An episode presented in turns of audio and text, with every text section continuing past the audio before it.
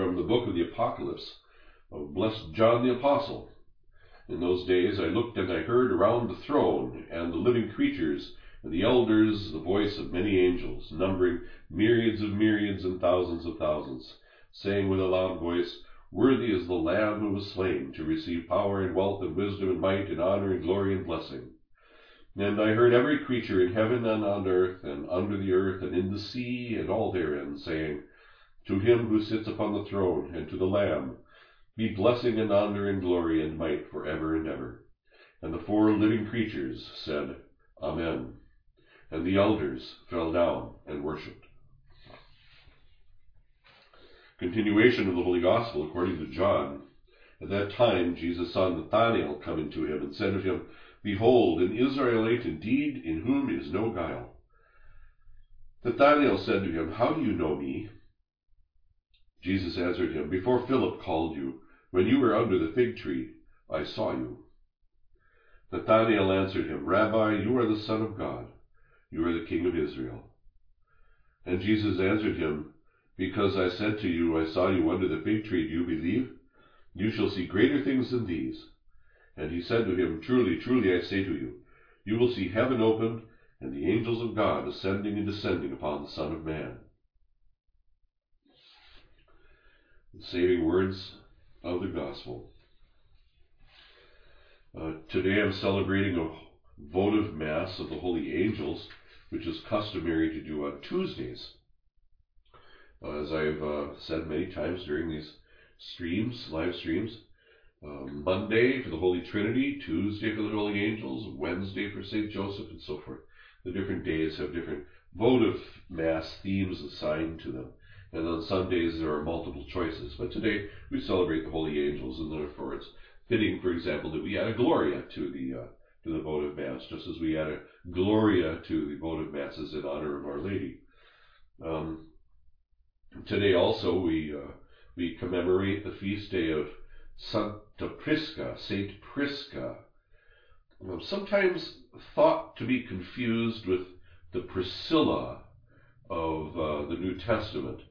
But uh, the tradition about St. Prisca is that she was a, a young Roman girl who, um, probably in the third century persecutions, not exactly sure about her dates, but some will suggest around uh, 270 and uh, the time of the emperor, the second Claudius, um, that uh, she refused to offer worship to pagan worship to the the god uh, Apollo, and um, as you know, Paul reminds us, um, all idols, all, all idols that are worshipped are demons.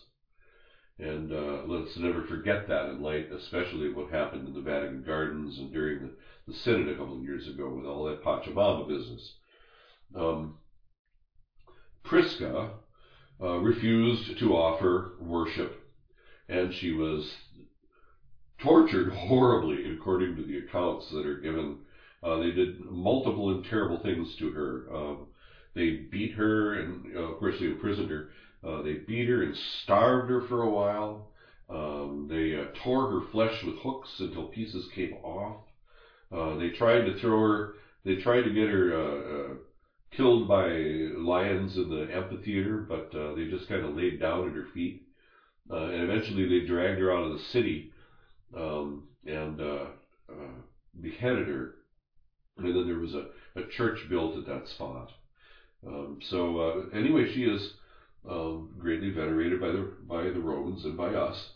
And you know, it's interesting that the, the, the early church is, is filled with these stories of young, uh, especially young women or girls, being so um, strong in the face of uh, terrible threats and uh, and and torture. So much so that some modern scholars who approach everything with a, a hermeneutic of suspicion or hermeneutic of skepticism will say, well, because the stories are similar, therefore they are fictional. It's not possible that they should all be similar. um, as in the case of uh, uh, Agnes or you know many of the others who are, uh, especially the ones who are being pressed to marry, and they say no because they they've given themselves to Christ and they, they won't marry, and therefore they undergo all these terrible tortures. They try they try to kill them many in many different ways, and it never succeeds. Well, so therefore, because the stories are similar, uh, they can't be true. But then when you look at the you know all through the all through the history and even into the modern era, I remember reading some of the stories of the martyrs in China in in the um, the 20th century, the, in the 19th and 20th century, and there are there's a case, uh, for example, of one girl who sounds just ex- exactly the same as the as the early martyrs. They they they told her that she had to abjure Christianity and she wouldn't do it, and they tortured her and beat her, and eventually they killed her. So, and or I think of the uh, the the the young uh, the young people uh, in Africa with Charles Lwanga, who were once again um, they were given a choice. Uh, you know, do something evil or um, you will be killed. And uh, they chose death rather than give up their faith. So even in modern times, uh, we have these examples of of martyrs, and there are different kinds of martyrdom, aren't there? Um, Gregory the Great uh, talks about different kinds of martyrdom. Of course, we know about the red martyrdom that say Prisca and these others suffered, but there are also other kinds of martyrdom too. Uh, because great suffering um, was inflicted uh, on on those who refused to to give in or do something wrong or were terribly persecuted. And I think uh, we have to learn uh, certain uh, ask ask God for a certain courage in the face of the persecution that we are suffering, both from the secular uh, world, but also uh, from within the church herself. Those who simply want to be Catholic and and and believe and worship according to the faith that's been handed down to us and the worship that's been handed down to us are being uh, persecuted uh, openly and actively persecuted within the church. And there are some priests right now who are undergoing some real trials. So with invoking the invoking the holy martyrs um, like Prisca and maybe the martyrs of the Roman canon, we can also raise these people up who are suffering right now for their faith in, in particular ways, raise them up to God, and ask the holy guardian angels to protect them, uh, especially from uh, heightened attacks from the devil who might be trying to prompt them into fear or despair and ask the guardian angels of the people who are doing the persecution to prompt and inspire them to open their hearts and to stop what they're doing.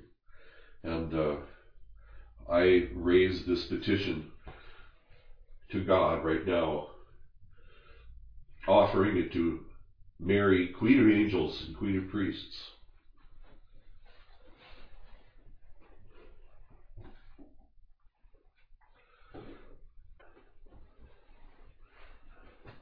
Dominus vobiscum.